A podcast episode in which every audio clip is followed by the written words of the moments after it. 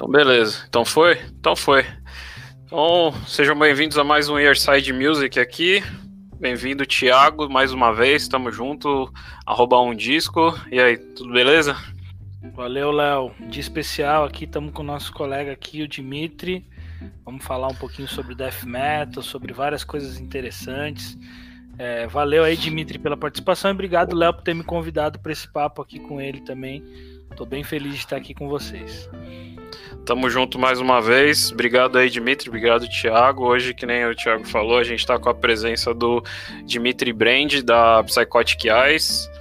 Primeiro, muito obrigado aí pela participação, pelo, por ter aceitado o nosso convite, nosso singelo convite para trocar essa ideia aqui informal. Uhum. E faça suas honras aí, se quiser se apresentar, manda bala.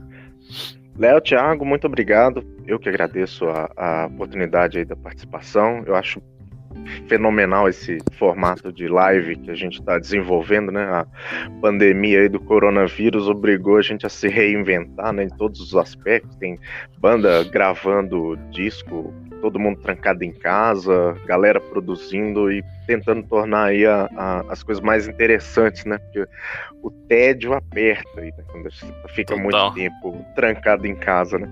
É engraçado, eu acho que quando a gente tá no, naquele ritmo louco de trabalho, você fica imaginando, poxa, se eu quiser, queria agora era ficar em casa, trancado, a gente tá vendo que ficar obrigado a ficar em casa pode ser muito ruim. Inverteu, né? Inverteu é, a parada, inverteu. né? Ao mesmo é. tempo tem um lado bom, né? Gente desagradável, desinteressante, a gente conseguiu se livrar agora, não tem mais obrigação é. de encontrar. E os amigos a Já gente continua né? encontrando. Né? É, dá aquela limpa da, da, lista negra, assim, daquela galera que você era obrigado a, é. a conviver. Agora a gente sente falta dos amigos, mas a gente cons consegue fazer esse formato live, né? Tá conversando. E é. eu acho muito interessante passar e eu, eu agradeço muito o espaço de vocês. Que legal, cara. Assim, que isso, a gente eu acho agradece. que é exatamente isso mesmo. A gente acaba fazendo a limpa, mas ao mesmo tempo criando novas conexões, né? Como essa é, aqui agora, é. nossa. Então, também abriu essas portas para nós. Então, é, eu acho que dá para a gente usar essa epidemia para a gente se conectar com aquilo que realmente é, é importante né, na vida. Eu espero é. que a é. maioria das pessoas esteja fazendo essas reflexões, porque é, duas coisas eu, eu, eu já, já sabia, né? A gente já mais ou menos sabia, mas a gente viu como, como são importantes aqui nessa, nesse isolamento. Um é que a nossa vida era completamente baseada no consumismo de coisas inúteis, né? E a gente, sendo obrigado a ficar em casa, a gente vê que a maioria dessas coisas que a gente gastava tempo e dinheiro não servem para nada. Em compensação, outras coisas que a gente não dava o devido valor são muito mais importantes. E eu, como artista, eu vendo o meu peixe nisso, assim, né? É, é impossível você passar por um isolamento desse, manter a sua saúde mental sem música, sem literatura, sem filmes, Sim. né? E essas coisas são muito mais importantes do que a marca do seu tênis. Você nem vai usar porque você não pode mais sair de casa. você não precisa ter um ah, tênis, você não precisa é ter um carro, né? É. É, essas coisas não fazem falta nenhuma, mas a, você não consegue manter a sua cabeça bem funcionando sem a arte, né? E outra coisa também, né? Vários profissionais que na nossa sociedade são extremamente desvalorizados, se a gente for pensar professor, babá, faxineira, né? O pessoal que é mais mal remunerado é quem mais está fazendo falta né? na, é, na, na, nossa vida total, agora. Né? Falei, falei para vocês antes de começar aí a live, né? Eu tenho um filho de dois anos, ele estava começando a ir para a escolinha quando começou a pandemia. E eu já tô ficando louco, já, já sentindo falta, né? Da... Eu imagino que eu, eu, acompanho os meus amigos que têm, têm crianças mais velhas, assim, é, é, muito sofrido, muito difícil. E eram esses profissionais que seguravam as pontas, né? Permitiam a gente ter uma vida legal e tal. E, e, e se for pensar, poxa, professor, babá, faxineira, são os piores salários da, que o nosso é. país paga, né? Era tudo profissão invisível, que... né? Era tudo profissional Exato, que é. era invisível, assim, ninguém dava muita atenção e agora todo mundo tá sentindo na carne, ter os moleques em casa. É. É, Só que é alguém está sentindo falta de advogado agora? Não, não, não ninguém, né? Mas o advogado continua ganhando mais. continua ganhando mais sempre que a, a média da sociedade. É, sempre legal, sente. Legal você falar isso, a gente já comentou algumas vezes aqui, né, Thiago? Esse é o nosso quarto, terceiro, quarto programa nesse formato de live. Eu acho que todos a gente fez essa mesma reflexão que legal. a arte, de maneira geral, tem salvo muita gente nessa quarentena né? Salvou a gente com a, pela música. Eu comentei isso num post uhum. do Buzik, do, do Ivan. Falei para ele que quando ele lançou o álbum deles, eu escutei muito e aquilo me fez refletir. Enfim, é, é eu, a gente concorda plenamente com isso que você falou, Dimitri. A arte salva muita gente. A gente tem que dar muita importância a esses profissionais que são Exatamente. profissionais, né? Que pouca gente entende como uma profissão, é. mas são profissionais. Exato. E a arte continua salvando muita gente ainda e vai salvar dessa, dessa loucura toda eu, que a gente tá passando. Eu falei de, eu falei de professor, babá e faxineira, porque são profissionais com baixa remuneração. Mas se você for ver o músico, o artista no Brasil, o escritor, o pintor, é pior ainda. Ninguém é né? valorizado. Né? Ah, ninguém é gente, é valorizado. É, a gente vive de. Ninguém, ninguém vive de música no Brasil, né? Eu, eu, eu, é eu costumo dizer assim, eu vivo de música, mas o que paga minhas contas é o, trabalho. eu não consigo pagar as minhas contas, é, eu só gasto com música. É, bem por aí. é o estúdio que você tem que pagar, é o instrumento que você tem que comprar, é o ensaio, trocar a corda da guitarra. É, é, quando você vai tocar em algum lugar, se te paga um cachê, o cachê cobre aquela coisa só, né? O, o deslocamento, não, não tem hospedagem, não tem alimentação, não tem nada. É, né? tudo no... Todo mundo ganha dinheiro em sua música, da arte, menos o músico e o artista. É tudo na raça, né? Tudo na raça. Beleza. Fala, fala pra gente aí um pouquinho, cara, assim, como é, cara, desde 1999 ter uma banda nesse cenário. Conta pra gente um pouquinho como é. lá você montou a banda e como uma resiste, banda de cara, extremo, né? Uma, é, banda, uma banda de, de extremo, metal, né? né? Então, é. fala um pouquinho sobre isso aí, como, como montou a banda, como a banda sobreviveu durante todos esses, esses anos tal, e, e, e, e como isso funciona para ti, qual a importância para ti. Eu queria ouvir um pouquinho da origem de tudo isso, puder falar para ele, tá. a gente vai ficar muito feliz de te ouvir. Cara, é, é difícil, mas ao mesmo tempo é meio emocionante, né? Pensar, poxa, tem 20 anos que, que eu tô banda. É, eu sou o único integrante que ficou direto. A gente agora, faz um ano, a gente voltou com a formação original. Eu nem vou te falar, poxa, era um sonho voltar com a formação original, porque acho que nem em sonho eu imaginava isso, cara. Assim, a gente, a gente começou com essa formação, a, original, né? Mais novo tinha 16 anos, o mais velho tinha, que era eu, tinha 21, sabe? É, era outras pessoas, né? 20 anos muda tudo, né? Tinha, Outro mundo. É, outro mundo, outro Brasil, outra cena metal. O, o, metal extremo era outra coisa também na, na é. época, assim. Então é, é, eu falar da origem da banda é meio que um resgate, assim, da, da, daquele cara que eu era saindo da adolescência, começando na, na, na idade adulta, assim, é uma coisa muito louca.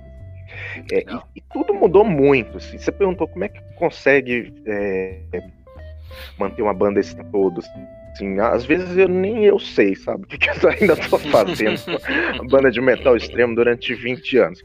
A única, única coisa que eu posso dizer é que assim, você só fica pelo amor à música mesmo. Porque trabalhar com arte no Brasil é muito complicado, você é muito desvalorizado. E a gente parece que a gente escolheu ainda o, o, o pior estilo que tem, né? Metal já é underground. Metal extremo é o underground do metal. Mais ainda. A gente é o nicho do um... nicho, né? É, é, é o nicho do segmento faz... do segmento. A gente ainda faz metal extremo misturando com rock progressivo, jazz, MPB, que aí nem a galera do extremo gosta. o cara, quando é do metal extremo muito radical, ele vai virar o olho também, porque vai falar assim: ah, é. esses caras aí estão misturando com outros estilos, isso aí não, não me agrada. É. Só fiquei por é, amor à música mesmo, cara. É o que eu mais gosto de fazer, tocar, compor, é, tanto gravar quanto é, é, tocar ao vivo. E a gente tem que meio que adquirir um, um sentimento de foda-se, sabe? Assim, você vai dar um é. show e tem ninguém, foda-se. Você vai dar um fazendo show, não recebe você, cachê, né? dane-se. Tá fazendo por um... Fazendo... É. Nem é por mim, é pela, pela, música mesmo, é. exato. Eu Sim. quero fazer uma música legal, eu quero Sim. gravar aquilo, eu, aquilo me satisfaz. Tá? A maior é, satisfação para o músico, claro, é quando você consegue tocar o coração de outra pessoa. Tem um, um episódio que eu sempre conto, a gente tem uma, uma música que está no nosso segundo álbum, que chama Dying Grief, uhum. luto agonizante. Uhum. Eu escrevi a melodia dessa música, o meu pai ainda estava vivo. E foi das poucas vezes que eu toquei alguma coisa assim, e ele chegou e falou assim: Nossa, que negócio bonito que você tá tocando, assim, né? Meu pai odiava metal. Quando eu avisei para ele que eu ia comprar uma guitarra, ele quase arrancou os cabelos da cabeça. então ele nunca, nunca curtiu o meu trabalho de músico, mas nesse dia, assim, eu eu toquei a, a, a, melodia que depois virou o solo da música e ele gostou. Quando eu tava gravando o disco, ele faleceu. E aí eu pensei, não, essa música tem que ser em homenagem a ele. Então eu escrevi uma letra letra bem dolorosa, assim, né? Uhum. Hoje já faz, faz muito tempo que ele, ele faleceu, eu consigo, eu consigo ler a letra com outros olhos, mas assim, na época que eu escrevi, que gravei a música, a dor da morte dele ainda estava muito presente, então aquilo me emocionava muito. Uma vez a gente tocou ela ao vivo é, foi até no, no, único, primeiro, único e último show acústico que a gente fez. eu anunciei essa música, expliquei sobre o que, que era o, o, a letra e a gente tocou, foi bem, bem legal. No final do, do show, veio um cara que eu nunca, nunca vi na vida, né? Um cara que estava na plateia e falou assim: Cara, você tocou aquela música da morte do seu pai. A minha mãe faleceu tem uma semana. E justo hoje foi o único primeiro dia que eu consegui sair de casa desde, desde que ela morreu. E aí eu vim aqui ver vocês no show, né? Nisso eu já fiquei agradecido, já fiquei me senti lisonjeado. E ele falou assim, cara, prestando atenção na letra, ah, eu vi, eu pensei muito, essa reflexão serviu muito para mim. É, muito obrigado, né? Sua, sua música de alguma tocou forma no cara do mesmo aí. jeito que tocou em você quando você compôs ela, né? Exatamente, assim. Fez eu, o mesmo sentido, né? Para duas pessoas estranhas. É, duas pessoas que não se conhecem, de certa forma a gente se conectou Legal. ali numa é. coisa dolorosa e a emoção que eu senti de alguma forma ajudou esse cara, né? É, essa música eu sempre, eu sempre mostro para os meus amigos quando alguém sofre uma perda, né? perde uma mãe, um pai, eu, eu mostro essa música e falo, olha, espero que essa letra possa te ajudar de alguma forma, é, ela reflete os meus sentimentos daquela época, você tem os seus, são, são seus, os meus são meus, são diferentes diferentes, mas pode ser que isso de alguma forma te ajude. Então eu, eu acho que essa é a maior, é, maior beleza e a maior privilégio que um artista tem. É isso que você falou, é você conseguir tocar o coração de alguém que você não conhece de alguma forma, por meio da arte, de uma forma que talvez sem a arte você não consiga. Né? A nossa comunicação é tão difícil. Às vezes você fala alguma coisa e a sua esposa, que te conhece há anos, não entende o que você está falando. Ou ela fala um negócio você entende errado, entende o contrário. A arte possibilita Exatamente. essa comunicação direta assim, é. de, de, sentimentos, de emoções entre pessoas que não se conhecem entre milhares de pessoas. Né? Esse é o maior privilégio que a gente tem. Se não fosse isso, claro, eu teria desistido da, da banda há muito tempo. Se eu estivesse nessa para ganhar dinheiro ou tentar fazer ali do meu meio de vida, eu não, não ia conseguir. Como ninguém da banda conseguiu. Sabe? A nossa formação atual tem o Reinaldo, outro guitarrista, ele é dublador, o Aldo, baixista, tem uma carreira de sommelier, o Alexandre, baterista, tem emprego também em empresa. Cada um tem o seu trabalho para conseguir pagar suas contas, mas nenhum de nós desistiu ali, porque a gente vê essa, essa importância da arte mesmo. Só que isso é muito triste, cara, você falar isso. Né? A gente vê agora na pandemia como é importante a arte, né? Como a arte que segura a saúde mental, Total. como a arte que segura também uma coisa que, que é, era muito desvalorizada no nosso país, que é o nosso senso de comunidade. Por que, que a gente se identifica como brasileiro? Porque a gente tem uma cultura brasileira comum. Não é porque você nasceu aqui no território, porque isso não tem, não tem nada a ver, sabe? O, o, o, cara que nasceu em São Paulo, o cara que nasceu no Nordeste, o cara que nasceu no Rio Grande do Sul, a gente está mais longe um do outro do que gente da Europa que não tem, não é do mesmo país, sabe? Não é da mesma cultura. Não é o, o, tamanho do país que nos faz brasileiro, é a nossa cultura é, em comum, assim. nossa língua, nossa arte também apesar de eu, de eu, sempre achar que o, o, metal é uma forma de arte universal, você tem metal em tudo quanto é país do mundo, tem um jeito brasileiro uhum. de fazer metal. Sabe? E, e, não é só na música, no cinema, na, na, literatura. Isso que nos identifica como brasileiros, né? Essa coisa de comunidade. E é muito triste que os artistas sejam tratados dessa forma no nosso país. Eu acho que, assim, é, é, tem uma frase famosa, não lembro agora de quem que é, né, que a, a, educação brasileira não é, ela não é ruim, porque não é um defeito, é um projeto. Assim. Interessa a muita gente que a educação no Brasil seja ruim, manter o povo ignorante, alienado. Eu acho também que é o mesmo projeto. Tá? Interessa para muita gente que o artista no Brasil seja tratado como bico, sabe? Como profissão de segunda classe. Como interessa também que a babá, o professor, a faxineira sejam tratadas como gente de segunda classe, né? Porque são essas coisas que podem reforçar o nosso povo, né? O poder de mobilização de uma música bem composta assusta, sabe?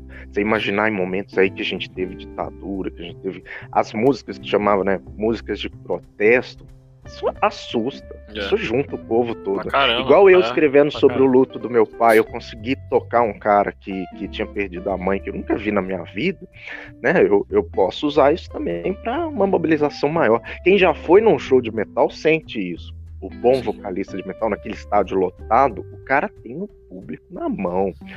Ele fala ali, galera, levanta a mão e vamos fazer o, o chifrinho. A galera toda levanta a mão e faz o chifrinho. Mas se ele falasse, galera, vamos agora lá matar o prefeito, tacar fogo nos carros, a galera ia também. A galera ia. A galera ia. É, então, Possivelmente. Esse poder a, a comoção. A comoção, esse né? Poder, esse poder da arte de mobilizar as multidões, mobilizar é. as massas, isso é muito forte, isso é muito importante.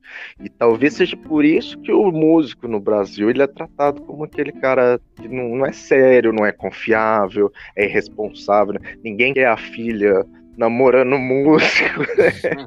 Chega lá, te apresentar meu namorado. Ah. Chega o cara, o que, que você é? Percussionista. Né? Ixi, aí chega o outro. Aí é, aí chega é. o outro, às vezes tem um emprego mais inútil é. ainda, né? Eu, tá, mas isso aí é beleza, porque ele tem um trabalho formal certinho. Quando o que fica gente... mesmo na. Oh, perdão.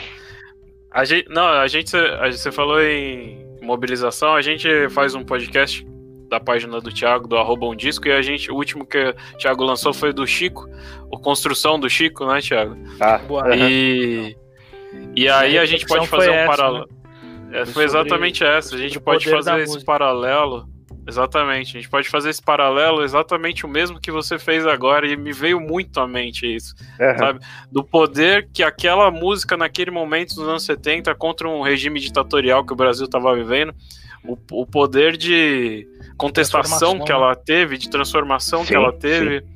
e que anos depois o rock teve um, um, papel também importante, vai, com Cabeça Dinossauro, que a gente até é. comentou em outro episódio. 80, né? É, era bem pesado. É, puxando esse gancho Cara, aí. De... Cê, cê, eu achei legal você falar do, do Chico Buarque, porque ah, uma, das, é, uma das coisas é, heresias que a gente cometeu na nossa carreira, a gente é uma banda de death metal. A gente que gravou um cover do Chico Buarque. a, gente gravou Geni, a gente gravou Geni o Zeppelin versão death metal. É, é interessante a história, se, se puder contar um pouquinho dessa, claro, dessa música. Pra nós. É, eu vontade, sempre imaginei a, a Genil Zeppelin como uma composição metal. Ela tem aquela, aquela forma é, clássica das baladinhas de, de metal. Assim, ela tem aquele, aquela estrofe com dedilhado, melancólico, triste, e no refrão vem a porrada. Assim. Você pode pensar várias, uhum. várias bandas que usam essa Uma forma né, de fazer. Né? Power Ballad, é. exatamente. Assim, desde, desde o Led Zeppelin, to, todas as bandas de, de, de, rock mais pesado usam essa fórmula, Sim. assim. E a Geni eu sentia isso, assim, é, é que o Chico Buarque não sabe fazer metal. Senão ele botava as guitarras distorcidas naquele aquele refrão. E eu sempre imaginei isso. Assim. Aí um dia eu pensei assim, vou tentar fazer eu uma, uma versão metal. Por que não, música. né? Por que, Por não? que não? O que, que eu fiz? Eu, eu, em vez de fazer só um cover, eu peguei a letra do Chico e fui reescrevendo ela em inglês, né? A gente, na época a gente só cantava em inglês, essa era uma mania, moda das bandas de metal uhum. brasileiro, nem, não tinha como fugir disso, né? Hoje eu, felizmente tá, o público está mais aberto aí a gente cantar em português, isso eu acho bem legal também. Mas na época só em inglês, então eu fui reescrevendo a letra do Chico em, em inglês. Assim. Eu gostei mais da minha letra do que da original, com perdão aí da, da, da ousadia, né? O Chico é um dos maiores poetas que o Brasil já teve.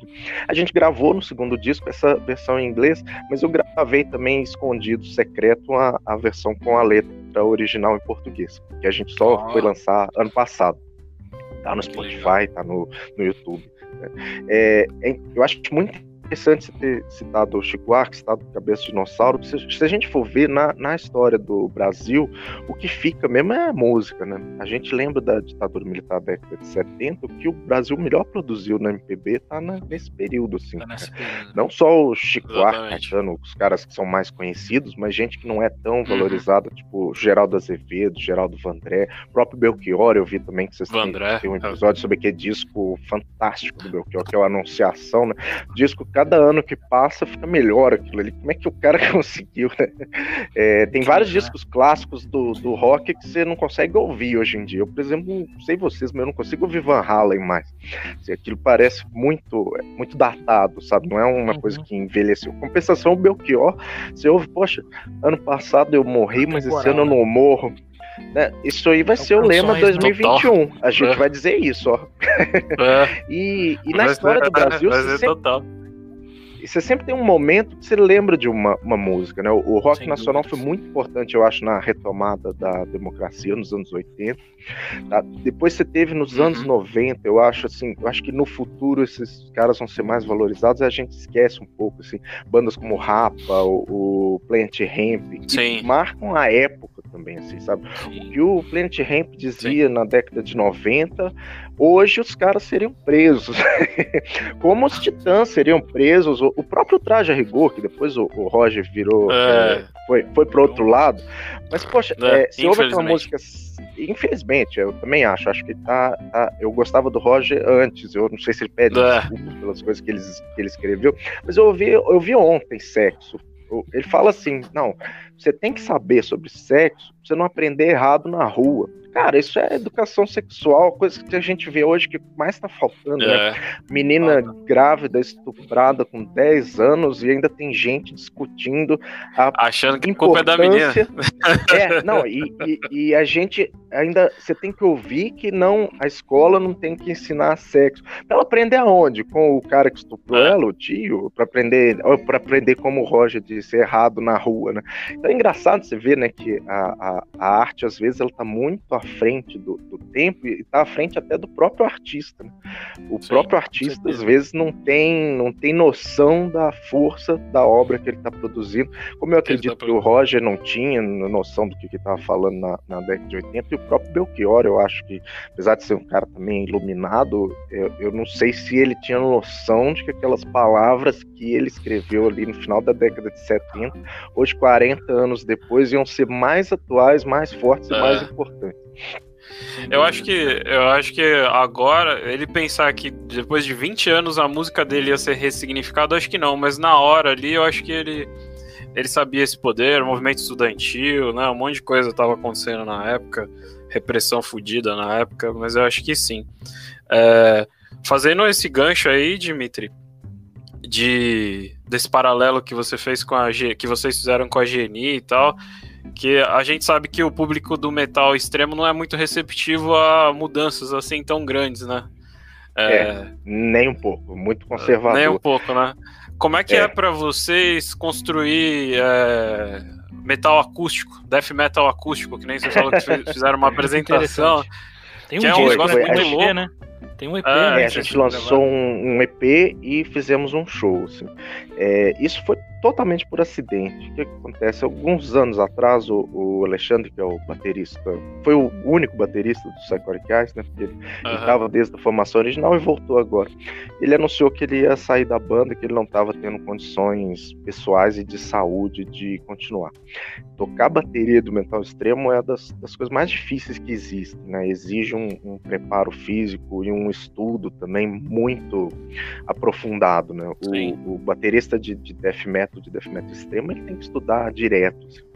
E se você tem qualquer problema ali na, na sua vida pessoal, te, te, impede de estudar o instrumento, isso vai repercutir. Né?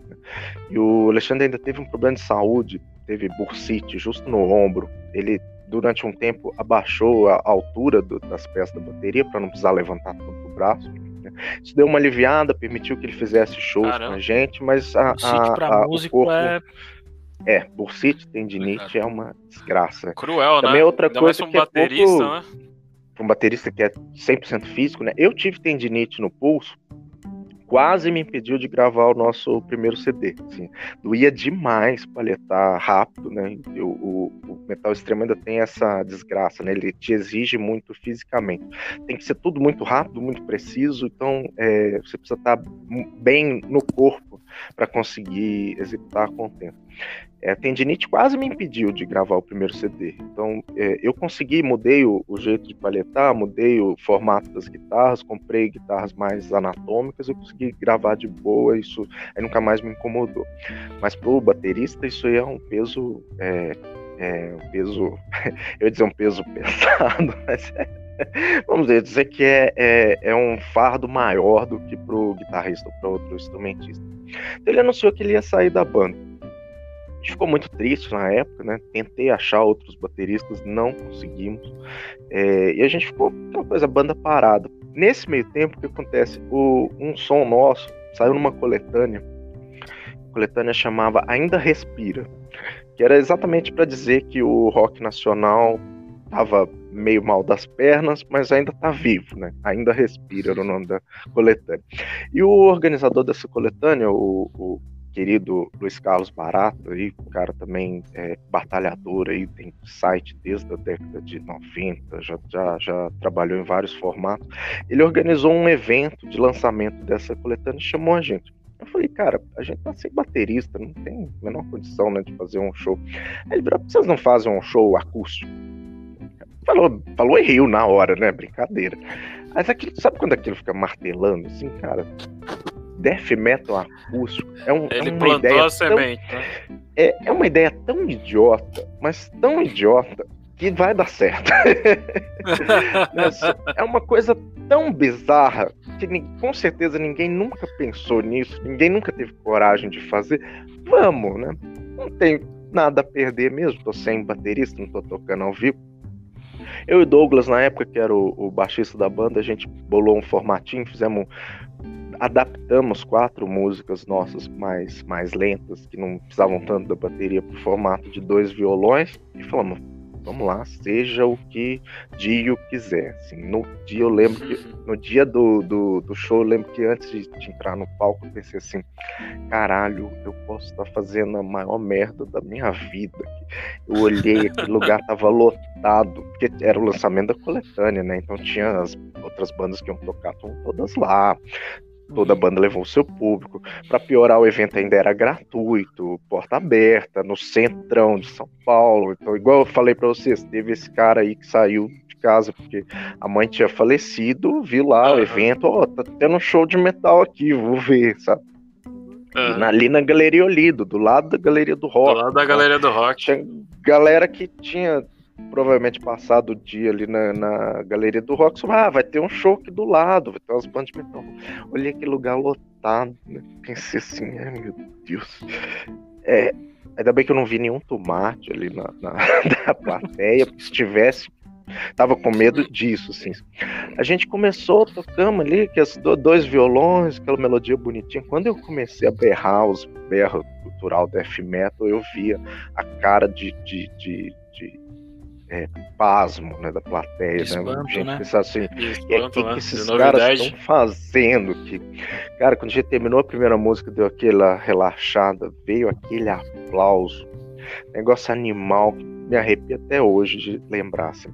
Esse foi com certeza o nosso show mais falado, saiu na imprensa que a gente tinha feito o primeiro show de death metal acústico da história, assim. Eu realmente pesquisei na internet, não achei ninguém que tivesse feito antes, assim. Não... Então, Sim que consta foi o primeiro, sabe? Tem o vídeo dele na íntegra também no YouTube, bem, bem interessante, ficou bem captado, apesar de ter sido gravado amador, né, gravado com o som da câmera, mas dá para ouvir legal porque são só dois violões. Então, né, se tivesse bateria e guitarra distorcida, é. ia embolar tudo, mas os, os dois ia violões dá pra né? ouvir né? legal. É. Aí é. falavam pra gente. Depois cara, a gente até lançar... coloca na descrição esse vídeo aí. Oh, legal, massa. Bota um linkzinho. E aí falavam, ó, vocês têm que gravar isso, tem que lançar um disco nesse formato. A gente comprou a ideia, falou, ah, já que a gente inventou o estilo, né, death metal acústico, vamos fazer o um registro, né, não só do show. E a minha ideia original era lançar um disco inteiro.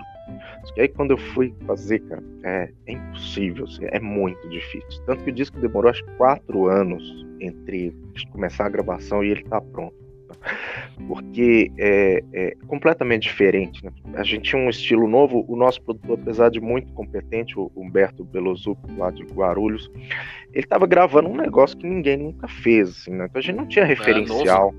É, Quando eu ia tocar, eu via assim, eu, não dava para eu tocar no violão mesmo, do mesmo jeito que eu toco na guitarra. Sabe? Saiu uma barulheira infernal no violão, qualquer coisa que você toca, o microfone capta.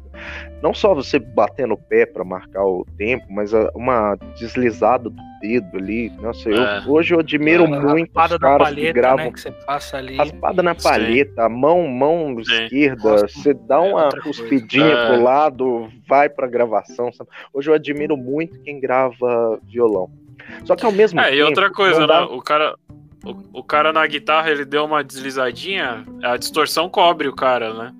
Agora Cobre no violão. até deixa legal, né? Ah, fica mais legal, exatamente. É, Dizer, o cara, do... tipo, errou, errou entre é. aspas, assim, vai, vai, passa batido. Agora no violão, Nossa. irmão, não tem essa não. O violão é. que o cara fez ali apareceu, era. E o que, e o que é pior, assim, que era o que mais me, me, é, me, me dificultou, porque assim, não era questão de eu tocar violão só. Eu não tava gravando um disco de violão, eu tava gravando um disco de death metal. Então o som tem que ser agressivo. Apesar de ser uhum. acústico, uhum. tem que ser agressivo. Então achar esse meio termo aí entre o agressivo que soa bonito no violão e não, não atrapalha tudo com a barulheira da mão, isso foi muito difícil. Tá? É, gravar foi difícil, depois mixar foi difícil, porque também você não tem referência. Como é que você mixa dois é. violões e um cara gritando? Sabe? É, pode ser só o cara gritando, ele vai encobrir tudo, né? Também não pode jogar a voz lá embaixo, porque é death metal, né? Então, achar é. esses meio termos foi muito difícil. Imagina. Sorte, a gente conseguiu gravar quatro músicas. Minha ideia original era gravar um disco inteiro. Não, não foi possível. Teve música que a gente começou a gravar e falou assim: não, isso aqui não vai funcionar. aí as quatro que funcionaram estão lá no EP Olhos Vermelhos, né? Nosso primeiro lançamento em português. E também é é, é engraçado falar isso, assim, é o primeiro lançamento da banda que eu tenho muito orgulho da capa. A capa foi pintada por uma artista plástica lá de Porto Alegre, uhum. no Estrela. Eu achei a, a, imagem tão fantástica que eu não tenho coragem de colocar logotipo da banda em cima, nem nome do é. disco. É, então a capa é só o quadro dela mesmo. Quadro que eu tenho, guardo com maior carinho, assim. E é engraçado, né? Porque as capas dos nossos outros CDs são capas lindas e tal. Todas elas eu gosto, mas são de artistas digitais, feitos no computador, assim. Quando você vê uma capa feita mesmo no, na, na mão ali. É outra coisa, né? É. E até a ver com a proposta, né? O acústico, Sim. né? É a arte em é. estado puro ali, com o mínimo de tratamento possível. A gente ia até te perguntar isso, e acho que você já se adiantou. É, a gente ia fazer essas duas perguntas exatamente. Como foi essa transposição do. esse trampo todo que vocês tiveram de trazer aquela parada de guitarra suja, papá, técnica, para a parte acústica e a outra coisa era dessa capa aí que a gente ia falar. Ah, que a gente que legal. falou, puta, a capa sensacional, um Sim. negócio arti bem artístico mesmo, legal pra caramba. É, eu, eu, acho que tanto a, a, capa, assim, ela fala bem com. Eu, eu ouvi o disco e gostei bastante do disco. É, eu acho que tem uma, uma coisa assim de visceralidade, que é uma coisa que a gente fala muito nos nossos podcasts e tal, de que a música tem que ser visceral. É. E eu acho que o, o, metal ali tá na visceralidade, tanto das letras quanto da arte gráfica. Uhum. Até na forma como o violão foi captado, é né? Eu percebo ali uma, né? um, um, cuidado com os timbres, ficou muito legal, assim, os arranjos, os timbres, mas você sente legal. que a cada nota ali que tu bate, não é aquela coisa, aquele dedilhadinho, não tem a pegada e tal. E eu é, queria fazer é. esse comentário contigo, se foi intencional passar essa visceralidade mesmo no violão. Acho que essa foi, característica foi, intencional. Assim, foi, foi é... o que eu mais percebi, achei bem interessante legal, porque você captou aquilo que era a nossa ideia mesmo, tá? Fazer death metal significa você abordar as formas mais extremas de música. Isso a gente não podia, apesar de estar tá tocando num formato acústico, um formato mais suave, com o violão, que é um instrumento sem tratamento, sem efeitos, eu tinha que passar essa agressividade que quando você ouve um Cannibal Corpse, um Morbid Angel, tudo sujo, você sente eu queria passar isso com um violão sem a sujeira, sem a agressividade. Então eu pensei isso Cara, nos arranjos. Foi um trampo difícil, hein? Foi um trampo. Foi, eu hercúleo. Falei pra vocês, durou quatro anos. Uma tarefa hercúlea. isso então, tudo a gente tá pensar... falando de forma independente. Que você, você fez de forma independente. Você não teve. Total, total. Só apoio dinheiro no... do bolso.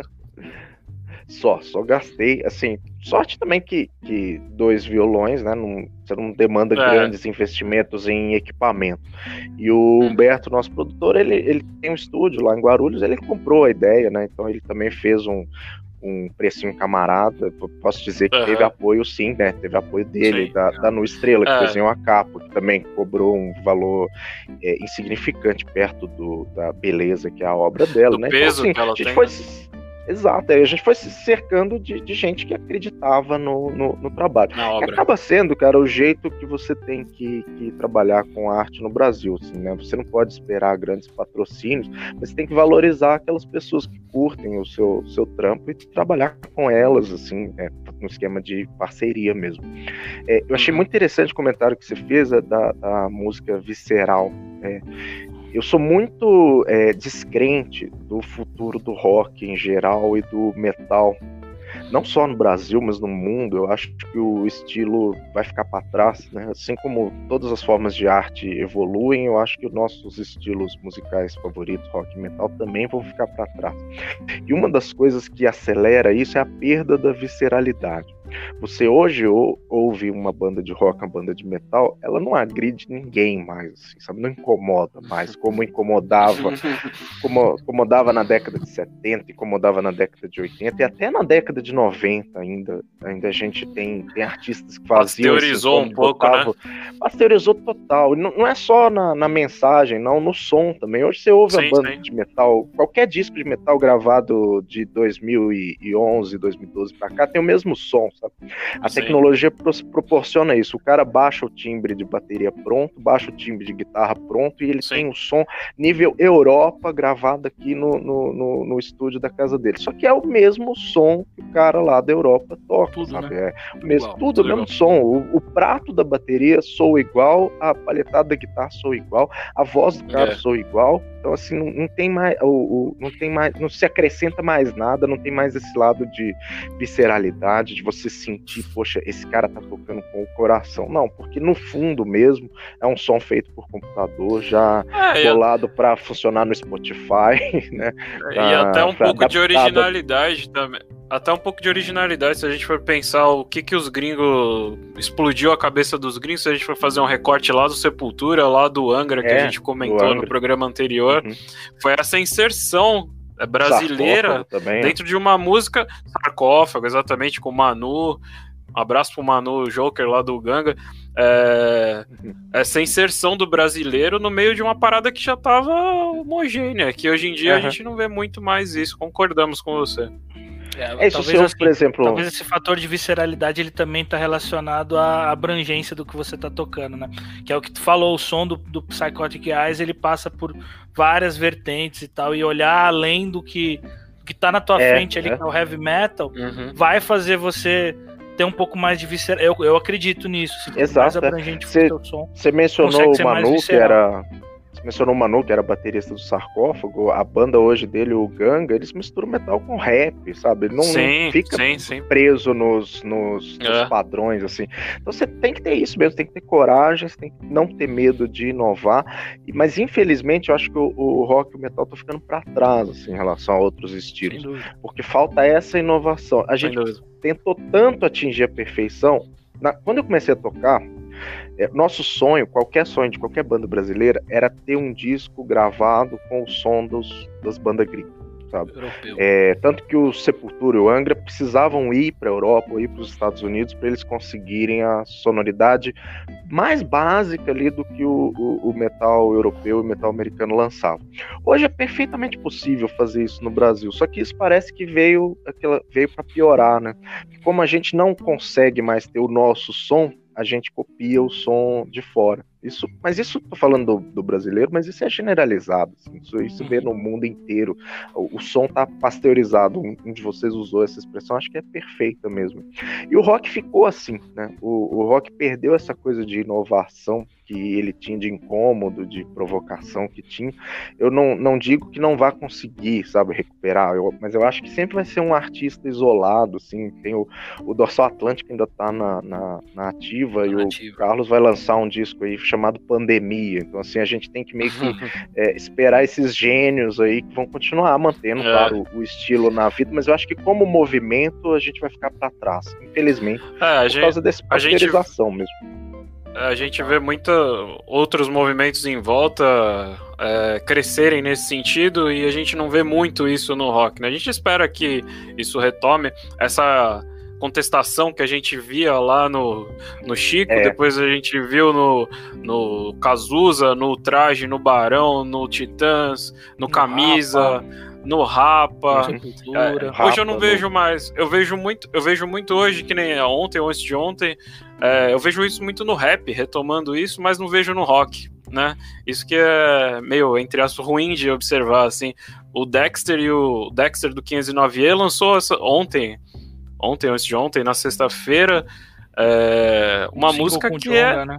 Com o Jonga e com o Coruja ABC, que é um outro rapper, e com o KLJ no, fazendo a parte dos samples e tal, que aquilo é contestação pura, mais do que tudo que já foi lançado esse ano de rock, tirando. É, é.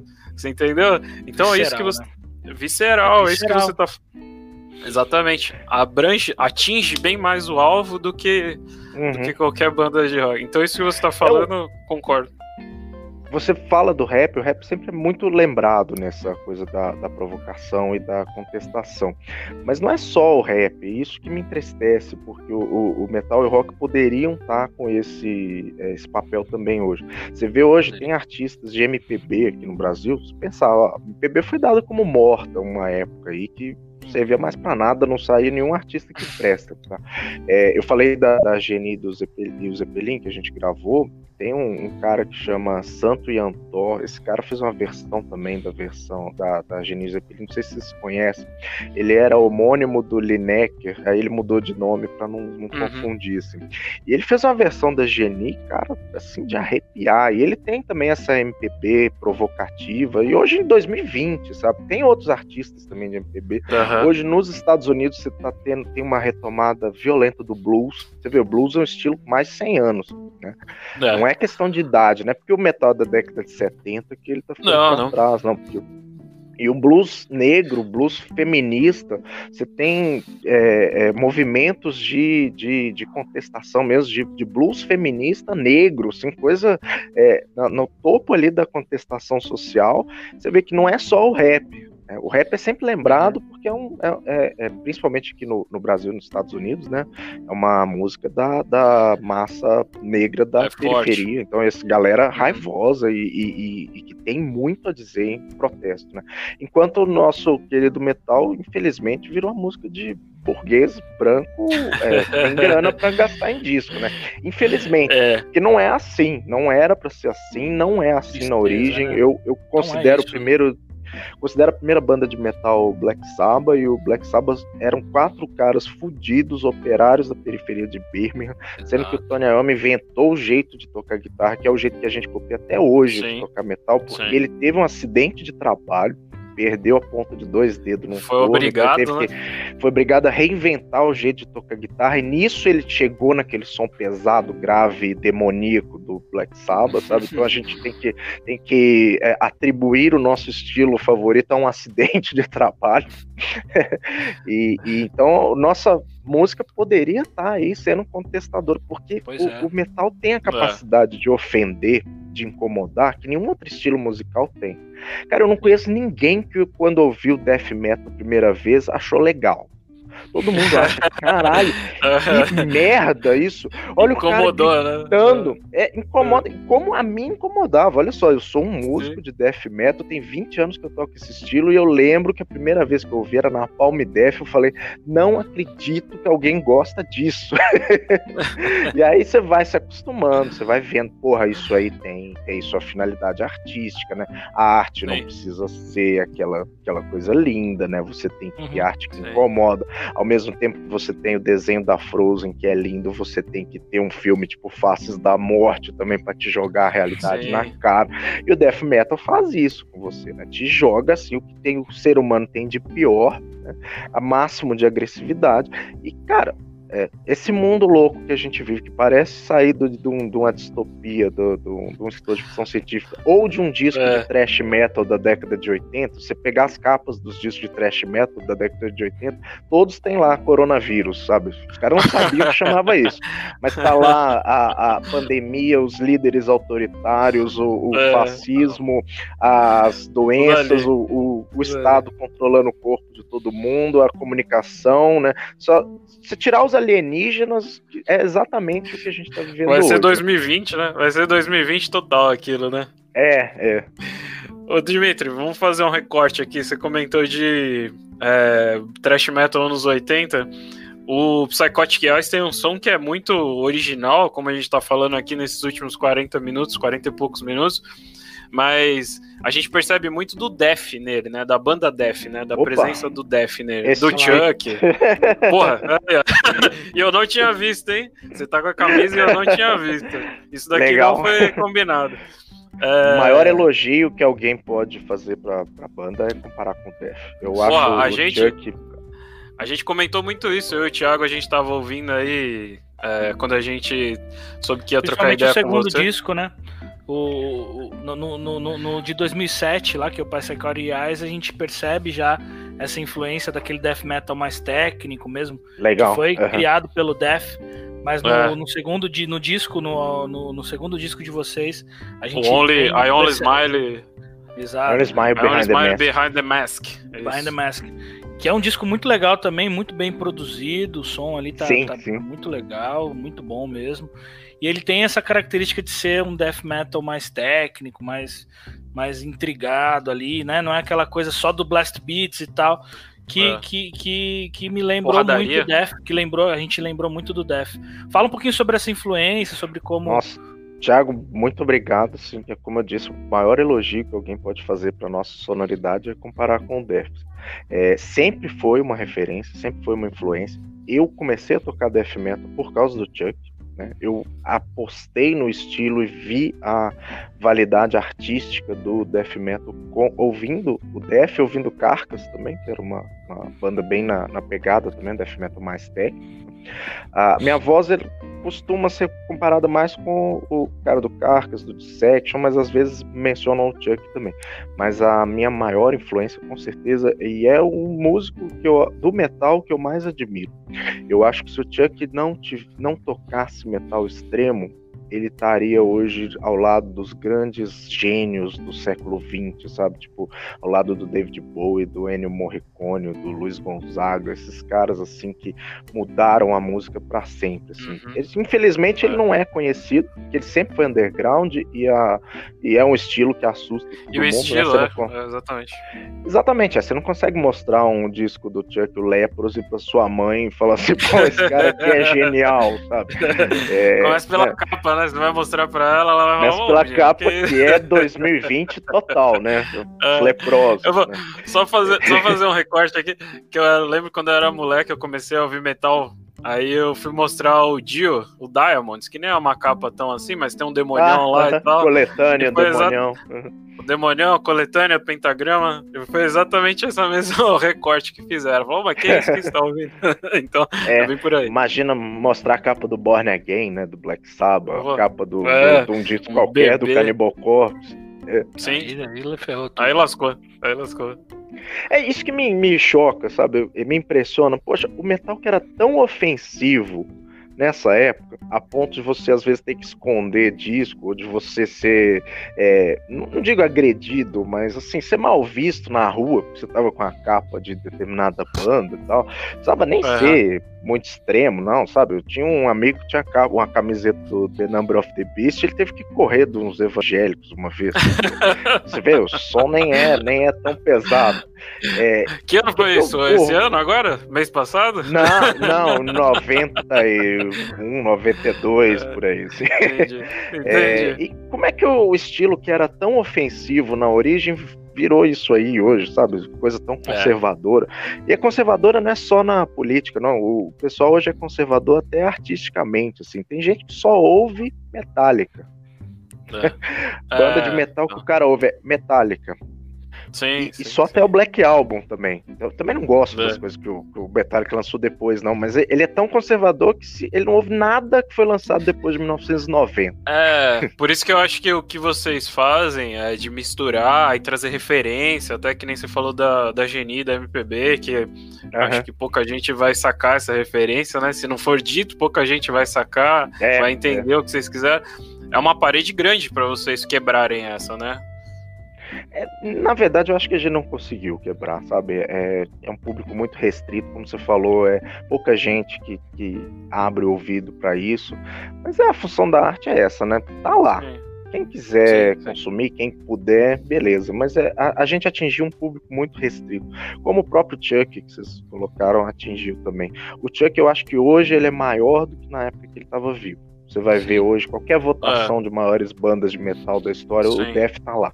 Qualquer é. música de metal hoje tem o Chuck como referência, sabe? É, Todo aquilo mundo que a gente que aprendeu... tava falando, aquilo que a gente tava falando há pouco, né? Possivelmente a importância dele não foi tão grande naquele momento quanto foi Exato. depois, né? É, Do é. Belchior, ou ressignificar uhum. o trabalho do cara anos depois e por aí vai. Exatamente. É, o Chuck eu acho que é isso, assim.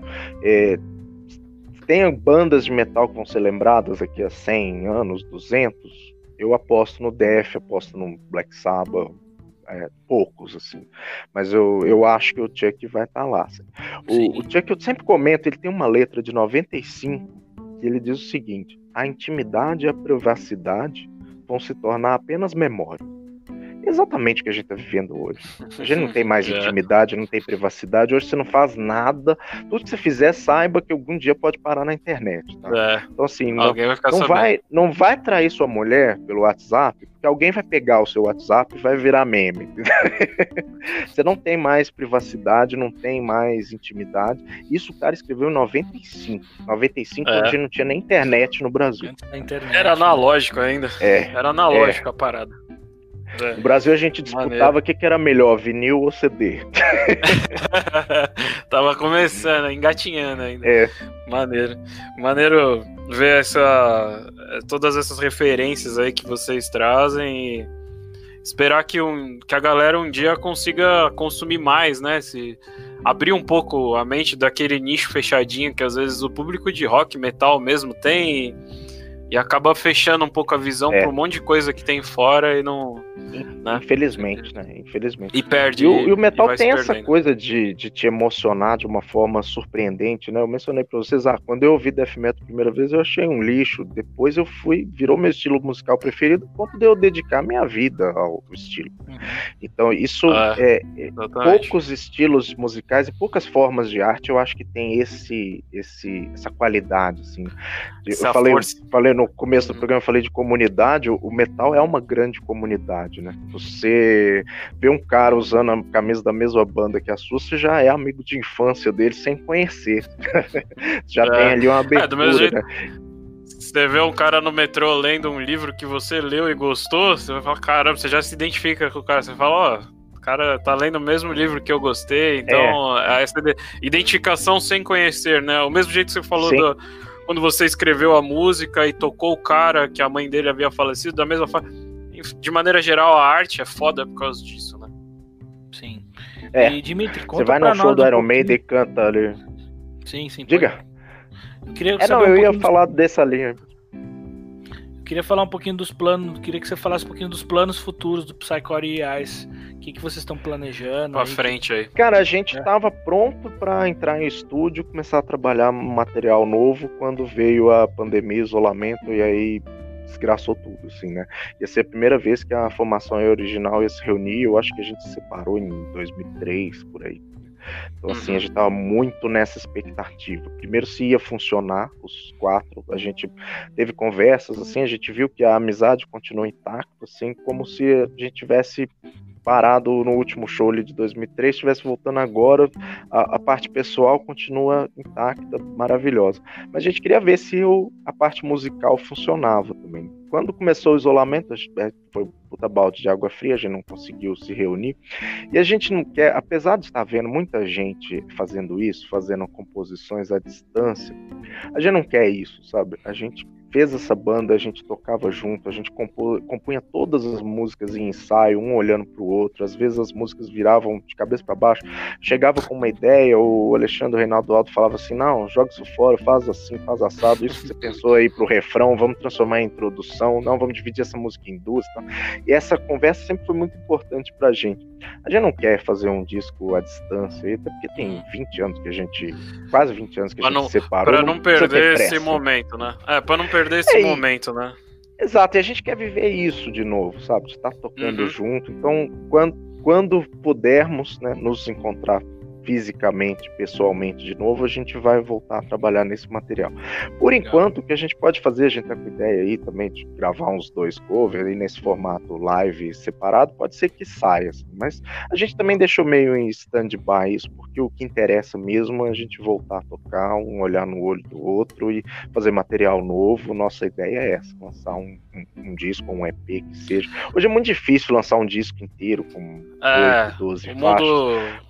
Música mudou nesse sentido, né? Com a maneira mudou, que as é, pessoas é consomem vai... música mudou nesse sentido, né? Exatamente. Você vai jogar isso num stream, ninguém vai ouvir as oito faixas. Então talvez é mais interessante você trabalhar com formato é. vários singles, né? Você faz uma, duas músicas e lança. Uma, duas músicas Sim. e lança. Eu acho que, que, que, acaba sendo mais. Até vai nos satisfazer mais também, né? Porque você não precisa é. esperar ter oito composições para lançar alguma coisa. Então a gente pode é. esperar aí pro ano que vem é, um, um processo de composição single. e gravação aí, um single, alguma coisa, sim, 2021 sim. vai, vai ter alguma coisa do já... Psychotic Eyes Vai, vai. A gente já tinha engatilhado uma música nova que, que a gente já estava trabalhando meio à distância, mas vamos ver como ia funcionar nos ensaios. Vamos regravar alguma coisa das demos que não chegaram a ser lançadas em disco, né, para gravar com a formação original e gravar com a produção que elas merecem. E devemos gravar também um, uns dois ou três covers, lançar aí tudo, tudo velharia. Plugado, plugadão, plugadão. É, Guitarra. tudo plugado, o formato acústico ficou para trás, a gente, eu acho que já já já temos esse né? acréscimo, mas o que eu gosto gosto mesmo é de tocar podreira, guitarra super suja. É, e agora no temos 11. baterista de volta no 11, mais sujo possível. Da hora, da hora. Maravilha, Dimitri. É, deixa seus, seus serviços todos aí, como é que a galera faz para achar? A gente vai colocar na descrição o, massa, os links, tá. os links do acústico e dos álbuns de vocês também. Legal, acho que tem de tudo que a galera puder ouvir do Psychotic Eyes aí. Beleza. A gente vai deixar na descrição, mas deixa aí pra galera que quer achar vocês de alguma forma, como é que faz? Tranquilo, ó. Nosso material tá nos todos os sites de streaming, tá? Tanto no Spotify quanto no Deezer e no YouTube, vocês acham. Até nos serviços de streaming meio obscuros também, que tipo Napster ainda existe, tá lá também. é, é, CDs físicos a gente não tem, a gente não lança desde o do, a gente só lançou o primeiro álbum físico, ainda tem uns aqui entulhado em casa, mas é, material físico mesmo, infelizmente você não vai achar. O acústico, por exemplo, o A Only My Behind the Mask só estão digitais nas plataformas de. É, de redes sociais a gente tem Instagram, canal do YouTube e o Facebook. As, faz fácil de falar com a gente em todos os três canais. Assim. Procura lá o pior nome de banda que existe, que é Psychotic Eyes. É, é o nome que é difícil de escrever, que difícil de falar. É, pouca gente fala certo ah. e ainda troca as letras. Tá? Procura que você você acha, entre em contato com a gente, a gente tenta sempre responder o mais rápido possível Site eu acho que a gente nem tem mais, viu? Site ninguém olha mais, mas nas redes sociais é. estamos lá e para ouvir o som tá nos serviços de streaming. Lá no som do Dharma tem lá a press release de vocês, a gente deixa aqui tem, também. Tudo. Acaba legal, legal. Como, tem todas as informações. Tá funcionando como um site, é porque tem todas as informações Isso. da banda. Tem uma land lá. Queria. A gente vai deixar todos os serviços e queria agradecer vocês, queria agradecer a Suzy também, a galera lá do Som Opa. do Dharma, o Wellington é, por essa parceria aí. Agradecer você, agradecer o pessoal da banda. Mandar um abraço para todo mundo lá. Opa, que tá eu nessa... que agradeço, galera. Muito obrigado. Eu achei a conversa muito legal. É, a gente podia ficar falando aqui duas, duas três, podia, quatro podia. horas aqui. Ia ter papo é. com certeza. E Beleza. desejar muita sorte aí para vocês quando vocês tiverem lançado algo novo comunica a gente, eu e o Thiago, a gente oh, é sempre, certeza, sempre certeza, somos abertos a esse, a gente é aberto e a gente tenta, o que o Thiago falou é muito nosso pensamento desde sempre, a gente tenta muito mostrar, é, fazer o nosso papel mostrando coisas novas, mostrando bandas novas, independentes, Sensacional. Uhum. sonoridades novas, então a gente está sempre faminto por esse tipo de conteúdo aí, eu acho que o som do Psychotic Eyes casa muito com isso que a gente vem caminhando aí. Muito Exatamente. legal, muito obrigado pelas palavras. Eu, eu, achei sensacional aí a conversa. Obrigado, Thiago. Obrigado, Léo. Parabéns Valeu. pelo programa e continue nessa, nessa vibração aí mesmo. Obrigado mesmo. Valeu. Obrigado, Dimitri. Valeu. Obrigado, Thiago. Arroba um disco. Arroba Psychotic Eyes Brasil. Quem quiser a banda, a gente vai deixar os contatos aí. Brigadão. Forte abraço, pessoal. Valeu. Até a próxima. Ah, abraços, metal.